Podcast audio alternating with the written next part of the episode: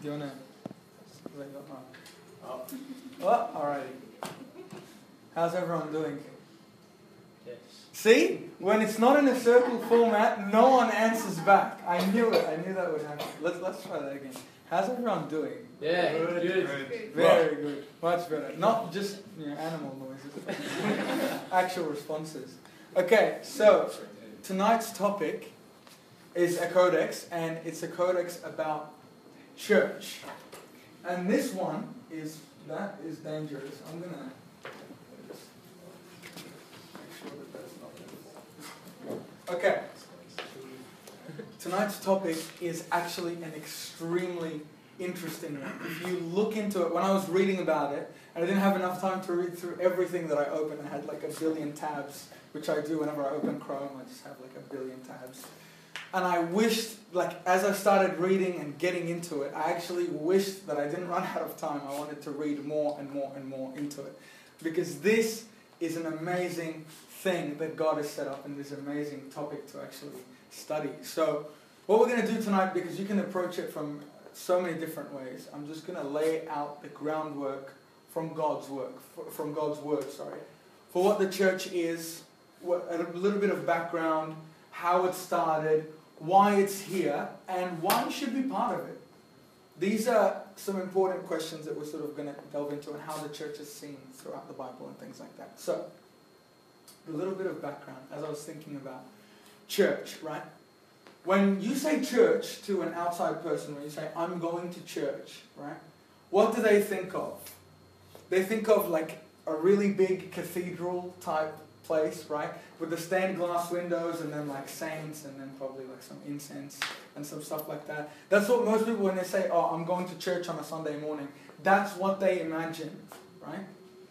Have you ever seen those memes on Facebook with like Batman and Robin and then like Batman slash Robin? like those, they're pretty funny, right? One of them is that just saw last week, which I thought was pretty funny, was Robin saying, I'm going to church, and then Batman slapping him like mid-sentence and saying, you are the church. That's what the, and it, it looks funnier, funny, you know? but anyway, it's funny.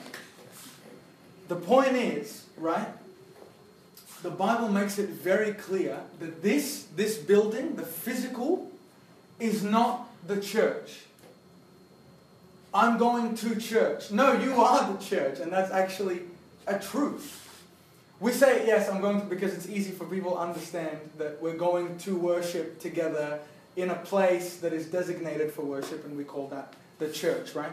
But in reality, biblically speaking, the church is something that we're about to find out about. Which, what is it? Ooh. So, a bit more background. Ephesians 1 3 says this Blessed be the God and Father of our Lord Jesus Christ, who has blessed us in Christ with every spiritual blessing in the heavenly places, even as he chose us in him before the foundation of the world, that we should be holy and blameless before him. In love, he predestined us for adoption as sons through Jesus Christ, according to the purpose of his will, to the praise of his glorious grace, with which he has blessed us in the beloved.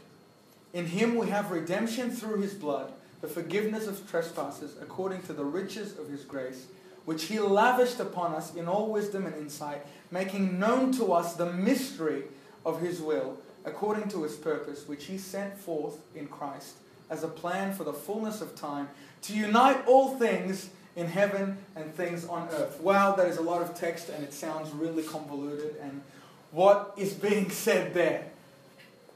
This here is the eternal plan of God from the beginning. And this is actually the foundation of the church, which is not really spoken about very often. You see, if you look from the beginning of time, this verse actually speaks from what God was thinking about before time began. But if we look from the beginning of time, what was God trying to do with this human race, right? What do we say that Christianity is? Is it a religion or a re relationship? Thank you. Thank you so much. I love it when people answer. Relationship. Right? God is trying to have a relationship with people, with us, with human beings who He created for relationship, right?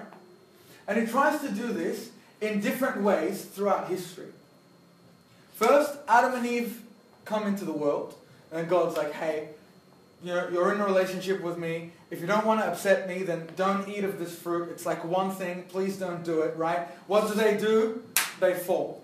They do that. They do the one thing that they were told not to do, and they're separated from him. But he's still trying to have a relationship with them, right? So he's reaching out to them.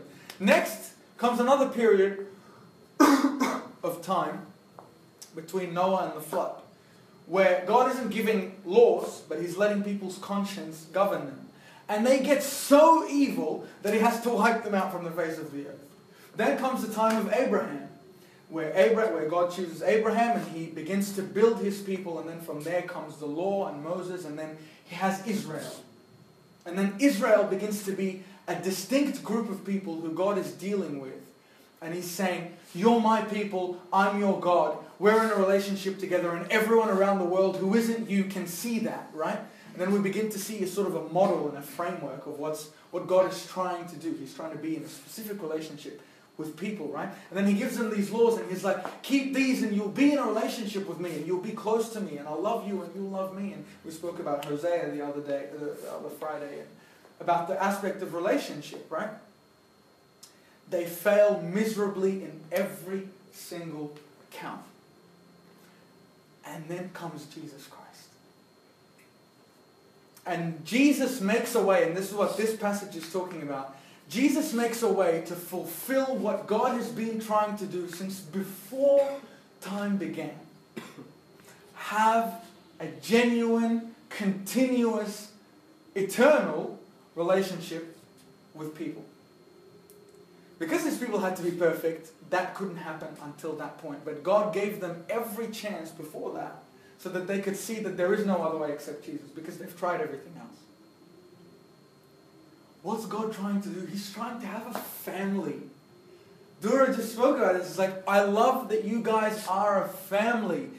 All of Christianity, everyone who is born of Christ, is born into a family. That's what God has been trying to do this whole time. You see, in prophecy, right, which is a big part of the Bible, you see that in the Old Testament, right?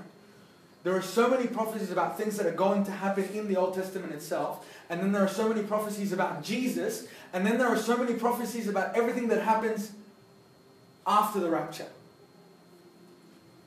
But then there's this bit in the middle where like nothing is said about it. Nothing, like no one knew what was going to happen. They all knew that Jesus was going to die and Jesus was going to rise again, and then that he was going to come back. But then there was a blank space in prophecy about what was going to happen in the middle of that. Then comes the next phase. We've seen from Adam to Israel and to Jesus, and then the next phase, which is this bit, which is what this verse calls a mystery. That is the church age, the time of the church, or the, the age of grace, it's called in, in uh, depending on who you read and what you read dispensations, time periods to study the Bible. Anyway, it's called a mystery because no one saw it, no one understood it, no one knew how God was going to bring this about, right? But then Paul begins to explain it and he says, How fortunate are we? How awesome is it that we actually get to live in this time where we have a free flowing, eternal relationship with God that's already been paid and bought in full. And we get to just enjoy every blessing and every, and that's what he just goes through. It's like blessing, riches, honor, grace, and you see it throughout the whole verse. Read it again when you get. I'll put this stuff up hopefully, and just look at how amazing this is. Right? I'll read you the next verse about it. In 1 Peter uh, 1, verses 10 to 12, he says this Of this salvation the prophets have inquired and searched carefully, who prophesied of the grace that would come to you, searching of what manner of time the Spirit of Christ was in them, was indicating. He was testifying beforehand the sufferings of Christ and the glories that would follow. To them it was revealed that not to themselves, but to us, they were ministering the things which now have been reported to you, through those who have preached the gospel to you by the Holy Spirit sent from heaven. Things which angels desired to look into. that's what we have now. I'm just trying to get you a little bit psyched about the craziness that we are ex- actually experiencing now because you take it for granted because you're living in the age of grace. People before you and people who will come after you will envy you, envied you, and will envy you because of where we are now, because of the how amazing God's grace has been poured out on each and every one of us. So, what is the church? It's God's family. In, in the simplest way I can put it, it's God's family.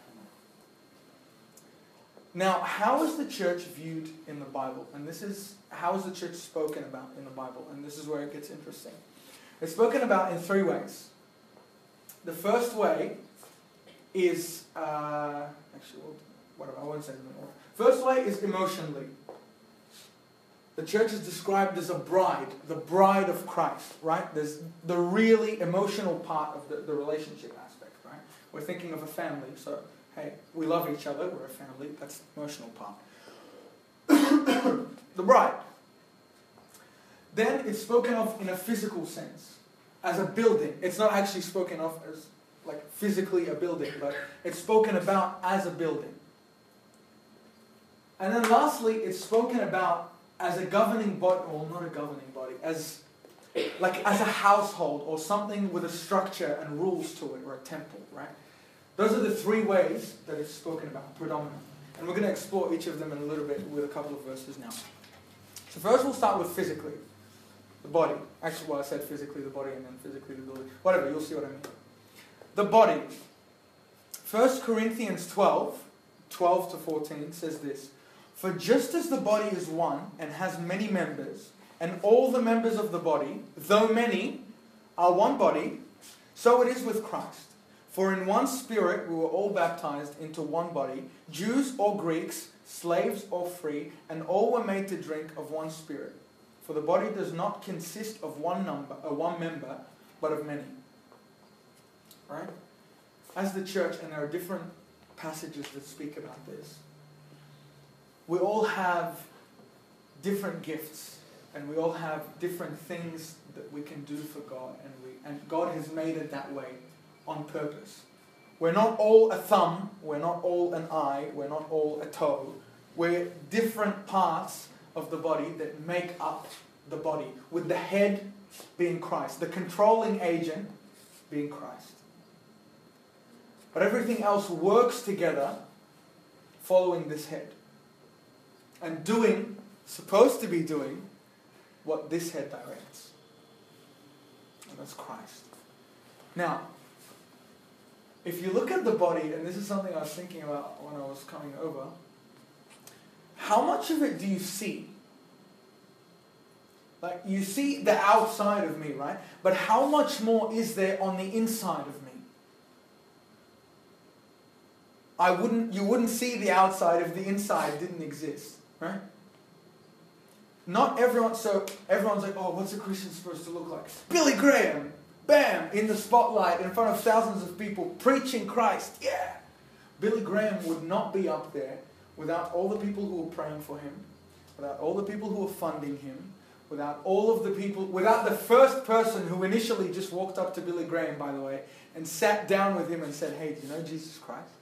Nobody knows that person's name, but you see, God knows that person's name, and God will reward that person as much, if not more, than Billy Graham, because he brought Billy Graham to Christ.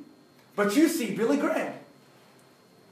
You see, in the church, the person who stacks the chairs is just as important to God as the person who stands up here to preach.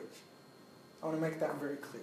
We have different roles, not better or worse roles. We have different roles, and we all work together as a body to do the will of the head. That's what being the church is about. The church is a cohesive body.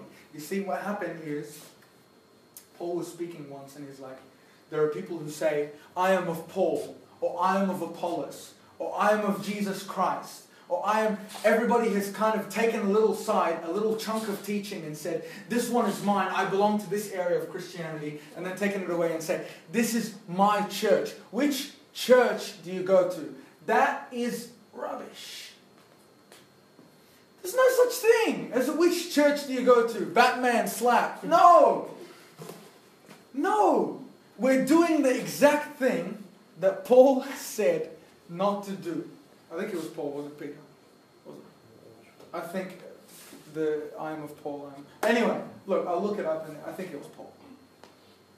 The point is this when God, it, every time he's speaking about this body, he's saying it's one thing. There are many members of it, but it's one thing. It's always meant to be viewed as a cohesive thing. But we've gone as humans and we've taken little chunks of it that we've liked and that we think make sense, and then we've grouped ourselves and then we've said, This is my church. No, the church is Christ's. The church is belongs to the head and is led by that head, right? We have differing opinions and that's fine. But we can't say, I'm not speaking to this branch of the church, I'm not speaking to there's no branches, it's one thing. Somebody asks you, what church do you go to? Uh, that question is, is, is just a silly one. But when somebody asks me that, I'm following Christ. Who do you follow? I'm following Jesus Christ. What teaching, what doctrine do you follow? Here it is. I follow what Jesus said. Everything is made clear and plain here in the guidebook, the manual. I don't need to read about Calvin. I don't need to read about all these other factions. It's here. They help make it clearer and they present a point of view. Great. But the ultimate source is here. Who do you follow? Which church do you go to? Jesus Christ. That's what it is. Now, that's the body, right? What comes next?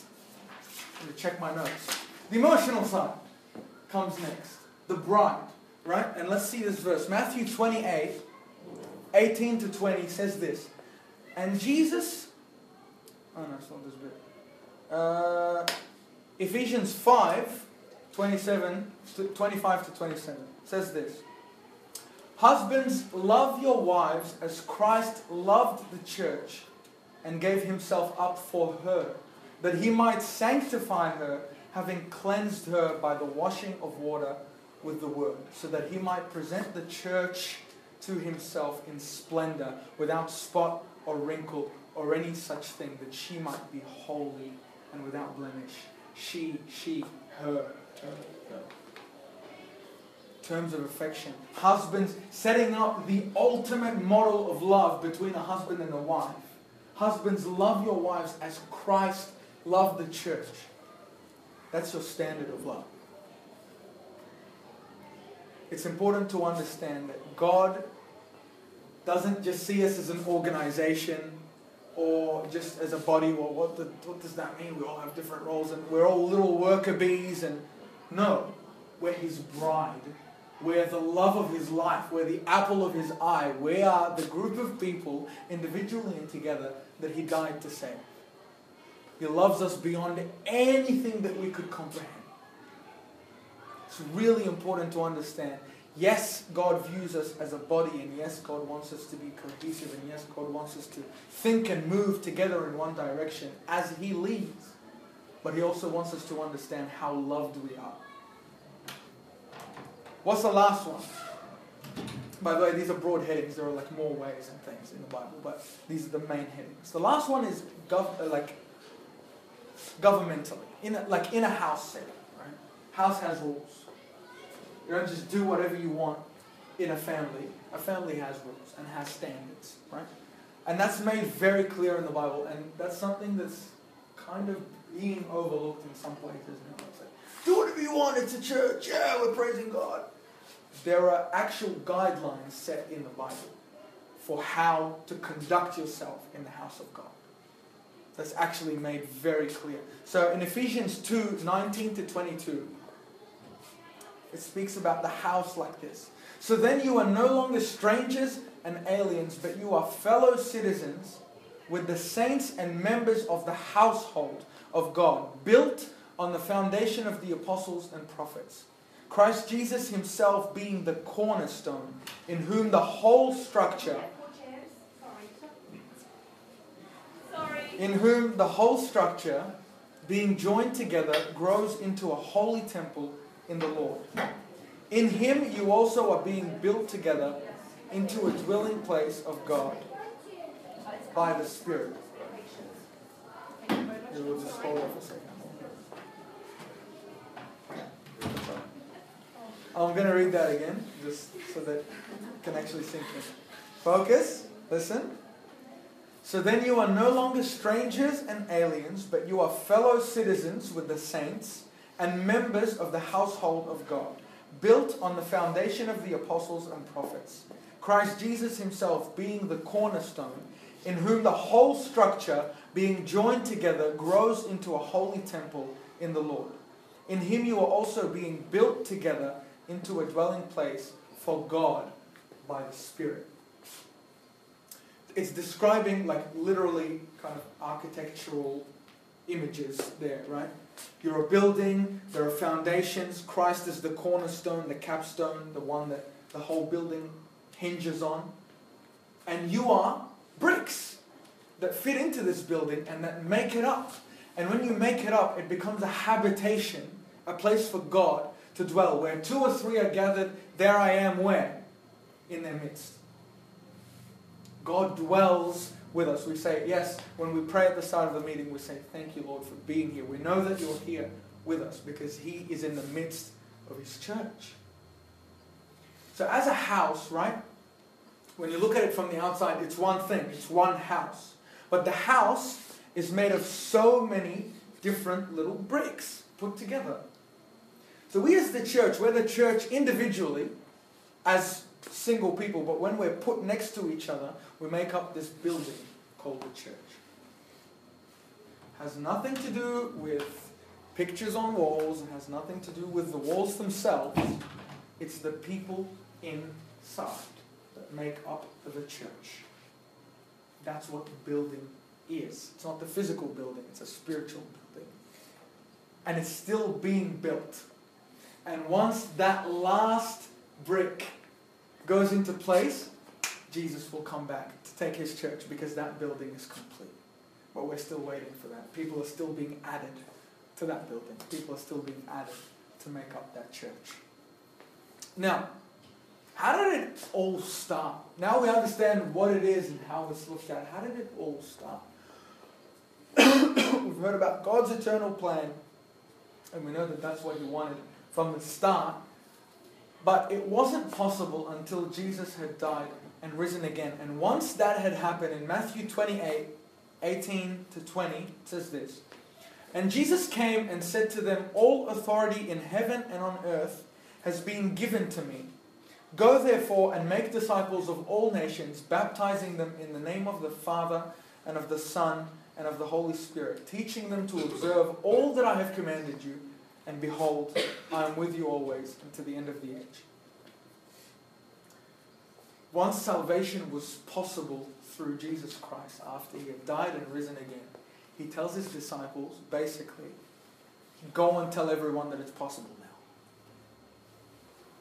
But they didn't do that until something else happened, which is the day of Pentecost. I don't have the, uh, the verses up, but I'll, you know the story, and I'll just recap it for you when the disciples were all gathered into this little upper room and they were praying and they'd been praying for 50 days.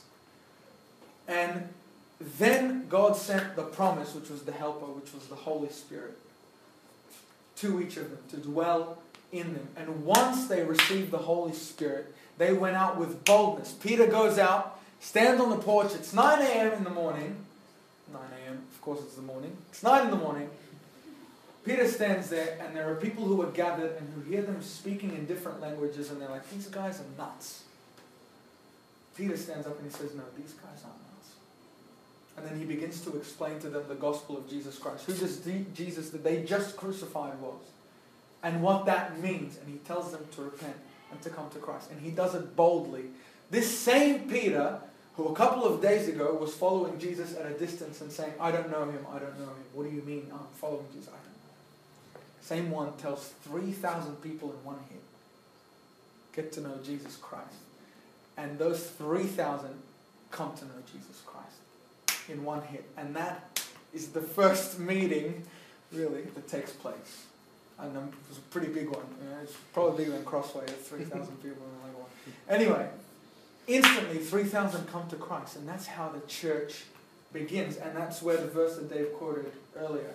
And God was adding to them those who were being saved, adding to their number those who were being saved. God was blessing it and saying, and you see what the church is, it's alive. A body is alive. A body grows, right? How the church grows is actually the same way, but slightly differently. You get to know about Christ. Somebody tells you about Jesus. And then you come to know Christ for yourself. And then you're like, this is unbelievable. You go out and you tell other people about Jesus. And they're like, this is unbelievable. And they go out and they do the same thing to others. And it gets spread and spread and spread. So wherever somebody knows about Christ, somebody else has the chance to know about Christ. But we don't always do that, do we? we? Sometimes we like to keep it to ourselves. The church grows the same way. We're there to spread. Go and tell everyone, teaching them to observe all that I have commanded you, and behold, I'm with you always. That's what we're supposed to be doing, right? Which leads us perfectly into our next point. So that's how it started, right? So leads us into our next point. Our next point, it's like the first time I have proper notes ever, which is, is fantastic. So, why does it exist? And we just touched on that. Why does it exist? There are two reasons. The first one, well, there are like a billion, but there are two important ones that you need to know. 1 Corinthians 14 26 says this What then, brothers? When you come together, each one has a hymn, a lesson, a revelation, a tongue, or an interpretation. Let all things be done for the building up. That was 1 Corinthians 14 26. The, the, the bit at the end is, is really important, right? It's saying about the different things that we do inside the church. What then, brothers, when you come together, each one has a hymn, a lesson, a revelation, a tongue, or an interpretation. Let all things be done for building up. Building up who? People inside the church. The people in the church, rather. The body of Christ. Why do you eat? To nourish your body, to grow, to remain healthy. We come together for the same thing. Whenever God see God gives different people in the meeting different things. Somebody is picking the songs, somebody has chosen the songs led by God. Somebody is speaking led by God. Somebody takes a devotion led by God. Somebody comes up to you at the end of the meeting and says, How are you doing this week? led by God. Somebody's praying for you, led by God. You see, we're all coming together to build each other up to build up the body of Christ, to be built up in Christ and through Christ and by Christ. That's the internal component to the church. That's why we come, for nourishment. As a like minded group of people, we come for, and we'll expand on that. But the second reason is in 1 Peter uh, chapter 2, verse 9 to 10. It says this But you are a chosen race, a royal priesthood, a holy nation, a people for his own possession, that you may proclaim the excellencies of him who called you out of darkness into his marvelous light. Once you were not a people, but now you are God's people. Once you had not received mercy, but now you have received mercy. This verse is sick.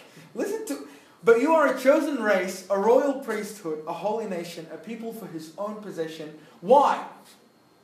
That you may proclaim the excellencies of him who called you out of darkness into his marvelous light. That's your second job. First, yes, you're nourished, you make sure that you're fed, you're not dying. Great, you're healthy, you're alive. Now you go out and you tell people about the excellencies of him who called you out of darkness into his marvelous light. That's our job. to go out into the world and to proclaim the excellencies of him who called us out of darkness into his marvelous light. You see the words that are used there? Excellency, not greatness, not goodness, excellencies. And not just from the darkness into the light of his marvelous light. You see how Paul is looking at it, he has actually experienced what these words are saying. He knows what it feels like to be called out of intense darkness into marvelous light. And that's why he doesn't stop telling people, hey, come to know Jesus, because he can bring you out into marvelous light. That's what we're supposed to be doing as the church, because we're not we are the church everywhere we go, not just in this building. Do you understand that? So we don't have to wait for somebody to walk into this building to tell them about Jesus. We are the church. We tell them about Jesus wherever we go.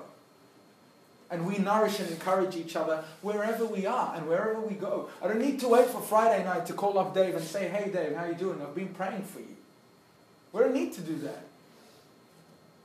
But it's fantastic that we have a structured time, and we're supposed to, by the way, have a structured time to meet together, and I'll prove that to you from God's Word in a second. We are supposed to meet together. so, two reasons nourishment, our own building up and edification, and the other is outward. One is inward, and the other is outward, to proclaim the excellencies of Him who called us out into His marvelous light. Now, why should you be a part Listen to this. This is probably one of my favorite passages in the Bible. Uh, definitely my favorite one about the church. It's this one coming up now. Acts 4 32 says this. All the believers, this is describing what the early, what the church at the start when it began, what it was actually supposed to be like. This is describing what it was like all the believers were one in heart and mind. No one claimed that any of their possessions was their own, but they shared everything they had. With great power, the apostles continued to testify to the resurrection of the Lord Jesus, and God's grace was so powerfully at work in them all that there was no one, no person who needed among them. From time to time, those who owned land or houses sold them brought the money from the sale and put it at the apostles' feet, and it was distributed to anyone who had need. This here is a proper family. If the amount of love in this passage is unbelievable. All the believers, not some of the believers, not those from this church and those from this, all of them, whenever they met, whenever they saw each other, all of them were one. In thought, in action, in passion, in goal, in everything, they were one. Even to the point where they were like, well, I have a house, but somebody else doesn't. I'm going to sell my house, or I'm going to get a smaller house, or whatever, or I'm going to bring them into my house. Nothing was mine anymore. We're a family. You see, in, in my house, if I go to the pantry, I don't say, this one's mine, you can't have that. No, that's the food in the house and the, air, the everything that's in the house belongs to every member in the house. And as the house of God, every member in that house has the right to partake of the things in that house. Don't hoard the things that God has given you and say, they are mine. Don't do that.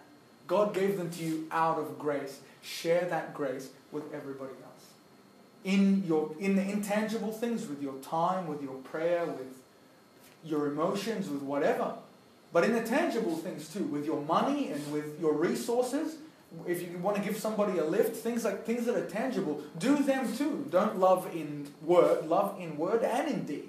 Do both. That's what we're supposed to do as the body of christ. Why should you be a part of it? Because it's awesome is my like you know, I'll articulate better reasons, but seriously, this is awesome. Why wouldn't you want to be a part of this? This is a real family with real bonds that don't We all need love, we all need encouragement, and we all need to be around like minded people. As a Christian, and this is an analogy, we're, about, we're going to finish up very soon, so just bear with me as a Christian, right? Think of yourself as a coal. Again, this has been used before. And there's a fire. And the fire is where all the other Christians are, right? Like all the little coals are next to each other and there's a fire around them.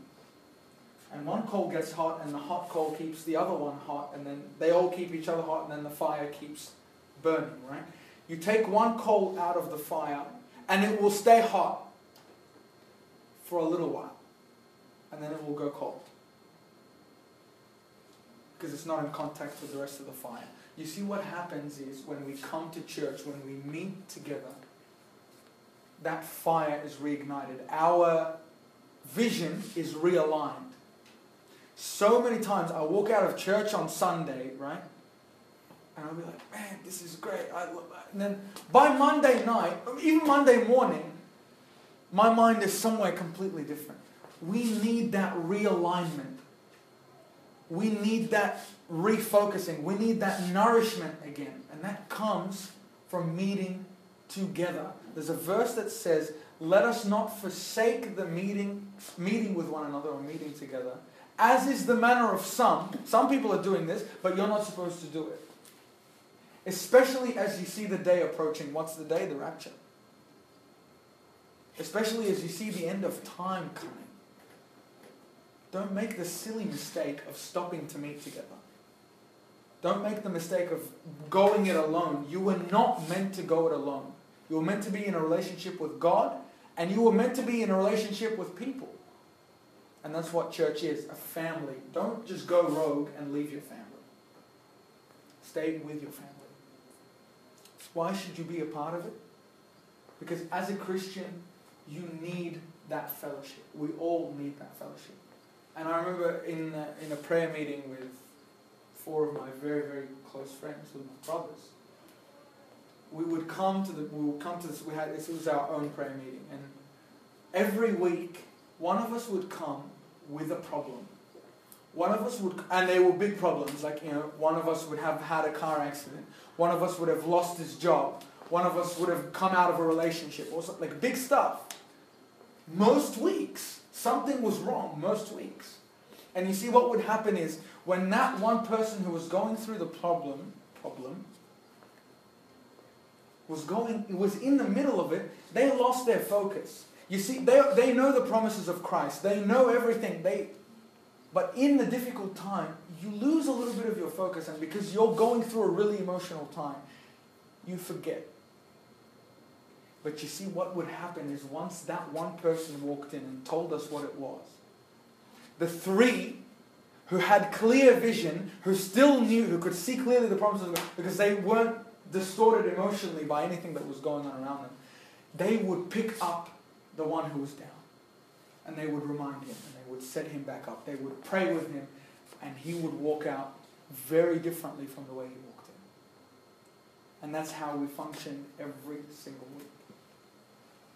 That's how the church as a whole functions. It's supposed to function every single week, every single time we meet, and outside of meeting hours. That's how it's supposed to be. We all need that. We all need that. That's why you need to be a part of it. Because it's what God died, what Jesus Christ died to make. This family, be a part of it, enjoy it, get into it. And be a part of it in a minute, like in a ministering capacity as well. Don't just spectate it. In a real family, everyone carries a little bit of the load. Share the load and carry the load and encourage others as well. So you can imagine, I haven't spoken about this, but you can imagine how hurtful it would be to God when we as the church tear each other down from the inside. After everything I've just told you about how wonderful it is and what a blessing it is. How would he feel about that? Embrace it. Don't let that happen. Don't be a part of the politics that goes on in the background. Don't be a part of the backstabbing. Don't be a part of the negative talk. Don't be a part of putting each other down. Don't be a part of pointing fingers. Don't be a part of judgment. Be the loving body of Christ. Be the loving bride that you were supposed to be. Now, finally, there's one that isn't in my notes, which you all know already, but I'll mention it anyway. How do I become a part by getting to know Jesus, by saying, Lord, I want to be a part of the family. I know that to be a part of this family, I, need to be perfect in your eyes, and I can't do that. I'm messed up. But I'm coming to you on the basis of what you said. You said that I paid it for you. I paid that debt that you have for you. So please accept me based on what you've done. Thank you. Thank you that you've accepted me into your family. That's how you become a part of God's family. If you haven't, can't stress enough that you should. Because this is amazing, and no amount of me describing it to you will bring that alive to you. You need to experience it for yourself. So there's a lot more to be said about the church and things in the church and things outside of the church and its history, and we should definitely speak about it again from a different point of view. But I feel that this is at least laying a bit of the groundwork. And I hope that it encourages you, and I hope that you get something out of it. But let's pray together. Lord Jesus, thank you so much for your eternal plan, Lord, to adopt us as your children, Lord, and to make us into a family, Lord, a whole family.